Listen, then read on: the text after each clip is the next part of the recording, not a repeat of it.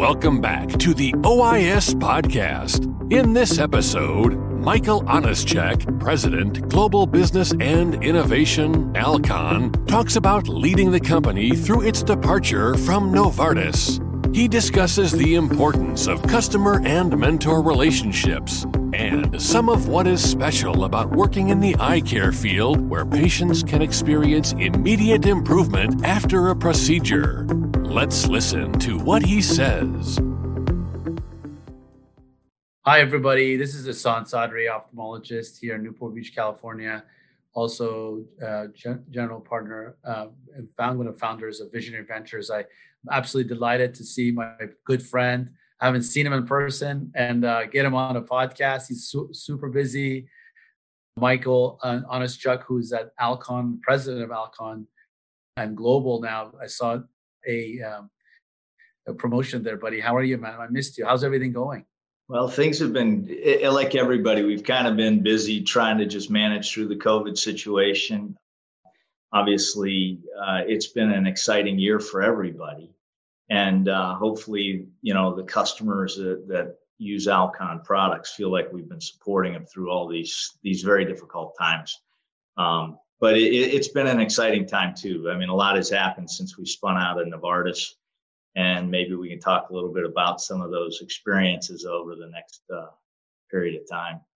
Yeah, we were, you know, you and I met um, when in Orange County, as we were, you were just alluding to it, and you you just basically came and took over the business, and with your experience in Boston Scientific, and just really the the tempo and cadence changed when you came, and I think you know, you, you can tell it's a testimony to we talk about in this podcast about leadership. And one of the things that I think is exciting is how do you how did you change Alcon's direction? It was such a big company, established company, uh, given that it was within Novartis, and then you know.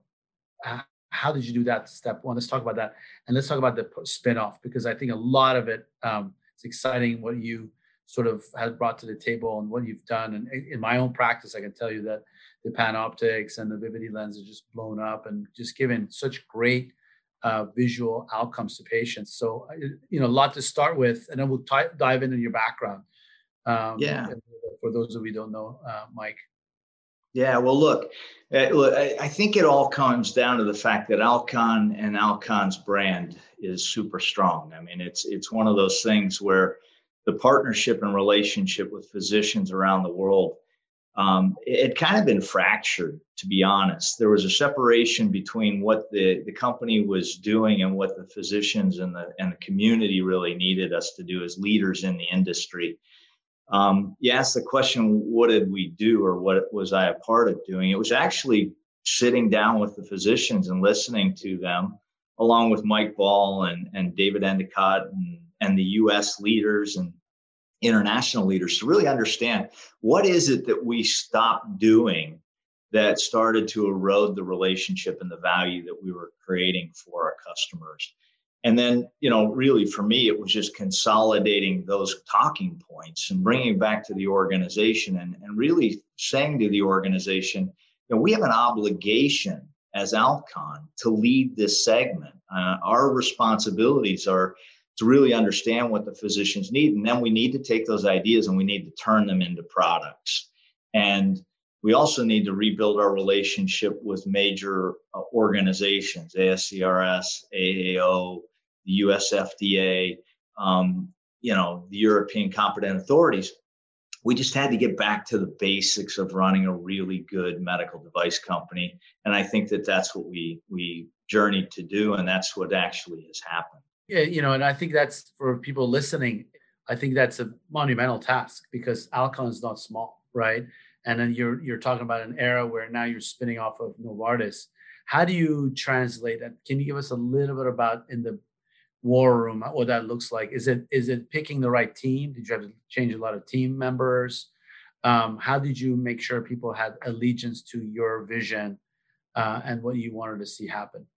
Yeah, well, the one thing I can tell you is anybody who's been in ophthalmology or optometry knows how how unique this segment is. I mean, the relationship between the patient and the physicians is unique. Um, and the relationship between a company and physicians is unique. And, and, and the reason it is is because we get perceptible outcomes, right? Eh, the moment that the patient gets off the table, they have a different experience. And they normally break down in tears, hug their physician. The, hus- the physician turn around, hug their rep. Um, you know, it's pretty unique. You don't get that when you're sticking in coronary stents. And so, yeah. creating a vision as a leader is actually quite easy. It's just actually executing then against what it is that you as a leader are speaking to.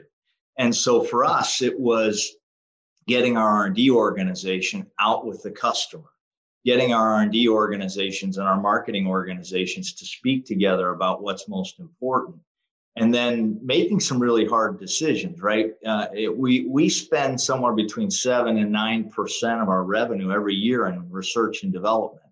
That's a stack of money. It's actually the largest eye care investment greater than any other organization or most of the organizations combined. So if we don't actually focus those resources and dollars on the right target projects, we're wasting value. We're not creating the type of value that we can. And so, as we worked our way through um, our, our own list of priorities and new products that we wanted to develop, we started to come on good ideas like PanOptix and Vivity. And, and then we ran exceptionally strong clinical trials. Um, we used patient reported outcome instruments that helped us understand how the patients are going to experience the lenses. And then when we told the clinicians about these lenses, their experiences with the new technologies were very similar to what we got in the patient reported outcomes. So they felt like we finally have a trusted partner who's telling us the truth, both the good things and the bad things about these technologies. And now we have confidence to go put them into our practice. And all of that creates positive momentum, right? Um, when you start to win, the organization gets behind some of these concepts around collaboration and working hard together. Got it. So tell us uh, this, Mike, for people who don't know you, tell us a little bit about your background. You know, we, we like to kind of, when we bring guests on, um, almost everybody knows who you are, but for those of you don't, where did you grow up? And, you know, I know you went to Jefferson and then you, you know, you ended up um, coming out of industry, but Tell me uh, a little bit about your background, your schooling. Yeah, look, I, I grew up in Western Pennsylvania. Um, my father was a steel maker and my mother was a nurse, right? So somewhere in the mix of that is where my personality emerged, right? Um, I grew up, went to, to school in Western Pennsylvania, played college sports. I went to a Division three school, so that's like you know, okay, that's like a really good club team. Um, but the reality was I, I, graduated with a degree in business administration and psychology. Um, I, you know, the business component, I've always been interested in how you build a business, how do you build a company. The psychology piece is how do you actually influence people to go do things um, mm-hmm. yet that is really oriented towards what the overall objective is. And, and you know, I graduated university my first job, I was hoping to get out of the steel industry because I worked in it all through high school and college. Um, my first job was selling chemicals to the steel industry. It, it, was like, are you kidding me? And it was with Pfizer. So I thought, you know, I'm going to work for Pfizer, one of the great pharmaceutical companies. Here's your job offer. Oh, by the way, you're going to go sell dirt now, um, you know, to the steel industry. And uh, it all worked out for the best because I happened to meet a really nice girl who was Pfizer Pharmaceuticals. She's like, What are you doing in the steel industry? And I said, I don't know. And she said, well, Why don't you get into healthcare? And uh, I actually started as a sales rep uh, for a startup company called Danek. Um, and Danek was a spinal reconstructive company. Uh, it was about 28 uh, million dollars when I joined it. I mean, the, the whole industry was about $300 million when I joined it in the early 90s. Today, it's Medtronic acquired us. Um, it's Sofamor Danek. It's their spinal reconstructive group, and it's probably still the largest spinal reconstructive group in the world. That's how I got into healthcare. Um, and it, and to be honest, the moment I got into healthcare, I knew that this was the right space for me because it aligned with my core values. Um, it, it helps people. Um, it, it, it's just it's a rewarding, fantastic career, and you're dealing with really smart folks every day. And that's what makes it fun, right? It's the intellectual challenges of running a company, but also having really smart customers that you get to work with every day. So then, so you, so you go into uh, Pfizer and you're now sales, and learn sales. You're actually naturally gifted salesman. Probably didn't even need to do that. But how did you end up in eye care? What uh, was it? Was there uh, roles? I think you know. I know you were in neuro for a while. How, uh, tell us tell us how you ended up in eye care. Yeah, it's kind of a. It could be a really long story. the The reality is is that um, you know I, I, went to another startup. So after Medtronic acquired us, I went over and I, I started to work in cochlear implants. And cochlear implants actually restore hearing for the deaf and there was a neuro program that was running behind that, which was spinal cord stimulation and deep brain stimulation. All three of those things have perceptible outcomes for patients. I mean, you see a, a Parkinson's patient who can't drink a cup of coffee, turn on their deep brain stimulator and they can drink their coffee. Um, I started to really decide that my career was always going to be targeted towards these perceptible type of technologies.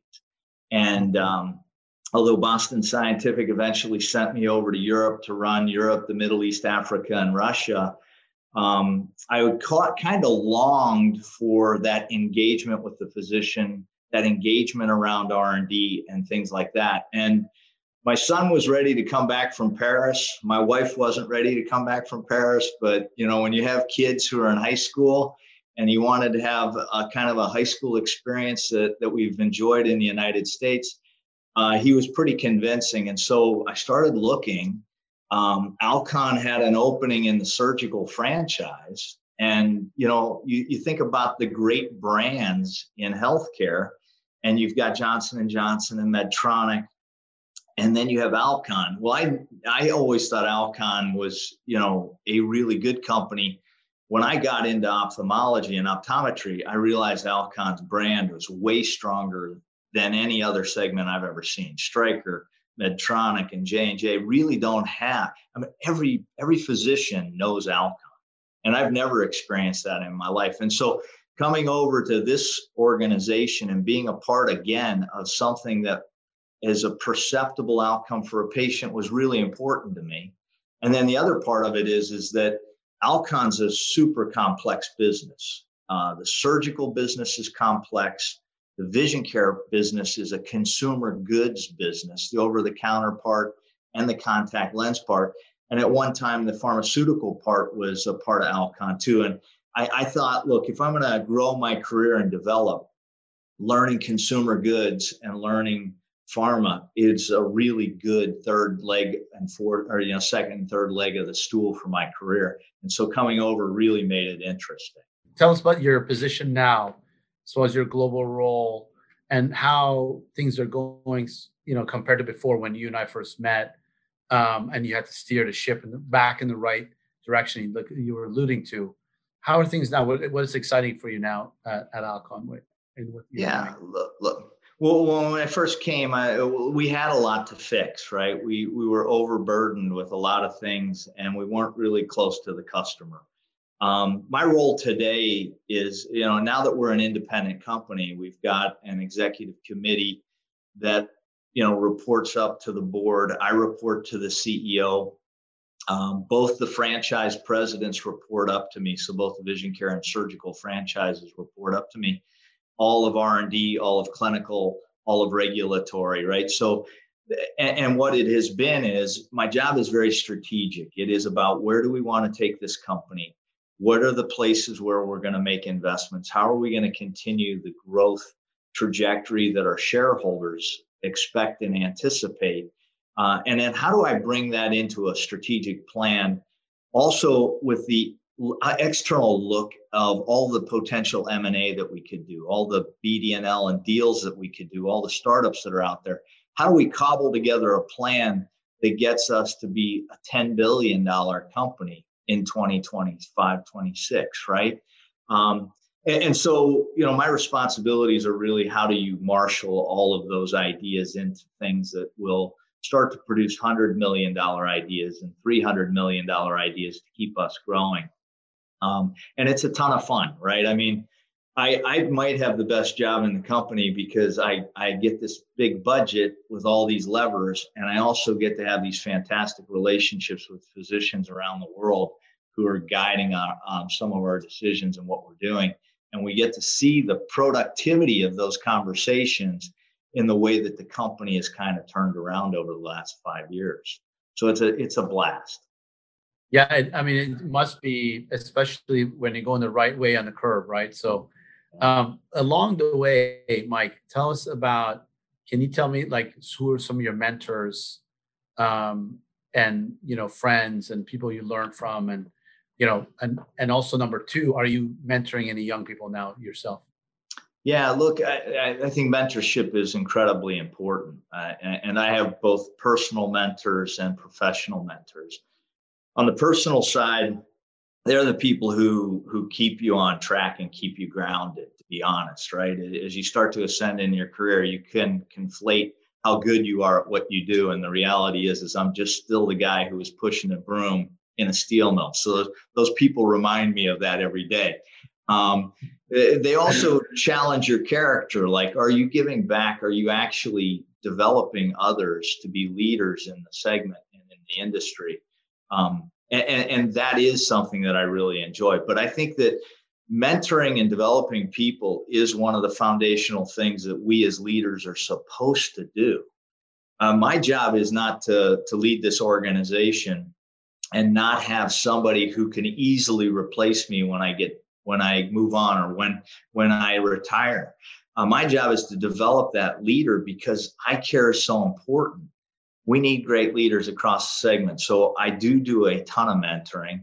Um, the the professional relationships are also mentoring opportunities, right? I mean, I you don't come into ophthalmology and optometry from neurosurgery and cardiovascular and think you're going to be able to do this, right? You need some people who kind of put you under your their wing and they they coach you through the optical system, which is m- way more complex than I ever thought it was when I when I thought about you know uh, can I read it near or can I read it distance right? No, that's all I needed right? The reality is it's one of the most complex organs in the world and that's why it's such a fun place to work.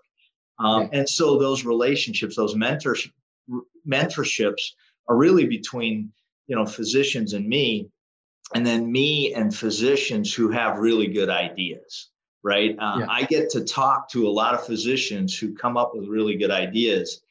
And I also get to steer them as to, you know, how do they protect their idea? how do they think about is this actually something that a strategic or uh, anybody really would value i can coach them and and have those conversations as well and, and really hopefully um, what i'm coaching them on and what they're coaching me on eventually turns into something brilliant for patients. So it I, I love it and it's one of the parts of the job that probably connected you and i when we first started talking because you're an innovator. And you've you've you've driven your practice and grown your practice and you do things that others don't do and you take huge risks. And it you know it, it's rewarding and eventually it pays off i appreciate it. yeah i mean it's chemistry too right i mean we, we it's either there or not there right when you meet a friend like you and uh, i think that's the other thing that i find in interviewing just interviewing people but just meeting people it's just their chemistry and you can that translates into their their team really wanting to execute for them and kind of run through the brick wall. Um, ultimately, as you know, it's leadership, and it's you know what you guys have done is incredible since uh, you took over. Um, how there you just feel the momentum as a customer, you feel it, you see the products coming out and in different spaces. There's a lot of headwinds, as you know, but um, you know, I think. What do you think about COVID? Are you doing? Are you doing any strategic changes? Do you think things are going to come back? Are you doing virtual? What does that look like? Um, I know you, you, said everyone's coming back to work, but do you see a hybrid model? Has it been um, helpful? I, you know, surgically, as you know, we were just talking earlier, we're very busy, um, but it's hard to have the staff to help you man the ship, as they say. You know, that's, like I'm like, how come exactly. we're two months behind? Yeah. And so I'm like, I actually operate on Saturdays, you know. And Tina is like, "What the hell's going on? What what is he?" Yeah. It's like, I gotta, we gotta, we gotta demand. We gotta go take care of business. Yeah. Um, but um, what are you doing on your end to take care of the demand? Well, look, I, I, think that COVID has actually accelerated a lot of conversations that we've been having for a long time, right? The challenge that we have is we have a massive population of patients who need treated. Um, we've got a narrowing of the funnel, so we've got a, a smaller physician base than than what the demand actually is. So one of the things that we have to think about and that we've been thinking a lot about in the strategic planning process is how do we ease the burden for the physician and the patient to have the right patients flowing into their practices and into the surgical arena where where you are practicing how do we make sure that they're getting screened properly and treated properly as quickly as we can? And so remote diagnostics and and you know digital health systems right? Nobody nobody wants to stay in their office to do their preoperative workups on patients until seven or eight or nine o'clock at night but that's where the data is we need to make sure that that data actually resides in the cloud and you can pull it down and you can you can work on it after the kids are asleep or you know as you're having your your morning coffee you can prep yourself and you can do that work that you traditionally would have to do in the office mm-hmm. so we see an evolution towards both improved diagnostics simplifying the workflow in the office and then connecting mm-hmm. all of that stuff to the infrastructure in the cloud so that you can use it wherever you are and push it down to the operating rooms that you might be going to. And we know many of our physicians operate at two or three different centers. How do we make sure the data is at the right center at the right time, too? So we're working on all of those things. And then from our standpoint, you know, I actually think that COVID is going to help us move more quickly uh, to have conversations like this. Otherwise, I'd have to hop on a plane, fly to Southern California. You and I sit down for an hour meeting and then I I spend another three hours flying home, right? We can Zoom now, or we can do these type of calls, and we can get information much more quickly. So I'm excited about that potential, but I also miss those personal interactions and that relationship building that's so important. And so I hope that we get to a balanced blend of those two things because that's what makes it precious, right? It, it is about building relationships and trust. And, and I think that that's where the human connection comes in and where really good ideas eventually become really good products in the marketplace. So no, I, and you know, we touched uh, on that the, the portfolio that you have right now in the next few years. Are there additional things you you know if you want to pass on to the new younger Mike that's coming up the ranks and that you think as both in the startup world, but also in a um, in a you know joining a strategic. Like we talked earlier, what is the what does the strategic look for in a startup? How what is that? What are some pearls for the um, young entrepreneur to make sure they pass the grade? Right. Yeah. Um, what are your, what are your advice there? Yeah, look, look, and it starts with um, we can't do everything, right? I mean, Johnson and Johnson, Alcon, B&L, Zeiss. We're not going to invent everything. So we need these startup companies to be really successful. I think what they need to start with is what are the strategic gaps that strategics have? Um, where can we add value? Where can we create value? Where can we uh, target you know disease states that are currently not targeted. If you look across the Alcon's portfolio, you'd see a rather large gap in our glaucoma portfolio. You'd see a rather large gap in what could happen for dry eye patients. Uh, myopia is a is a just a massive uh, opportunity that's out there. So start with something really strategic and important. Um, the second thing I would say is source your ideas and as you go through that, make sure that you're winnowing them down to something that has intellectual property that can sit behind it. Uh, IP is incredibly important as strategic look at something because I don't want to buy it and then somebody knock it off quickly. So that intellectual property component is an important component. And then I think the third part is have relationships with companies and investors and mentors as you go through that process and listen to them. I can't tell you how many times I've had conversations with people who have really good idea and things that I want to invest in long term.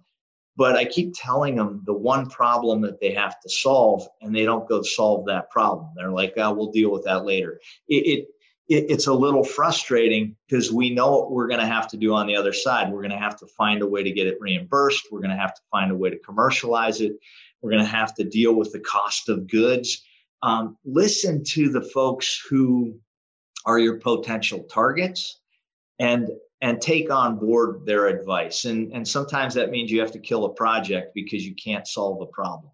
Um, but I would tell you, if that is the case, your investors would appreciate you killing it early than dragging on an investment for a really long time where they don't actually see their return, right? So it's hard to kill projects as a startup. I had to do it when I was with Advanced Bionics, and and there were a lot of engineers who were upset by it.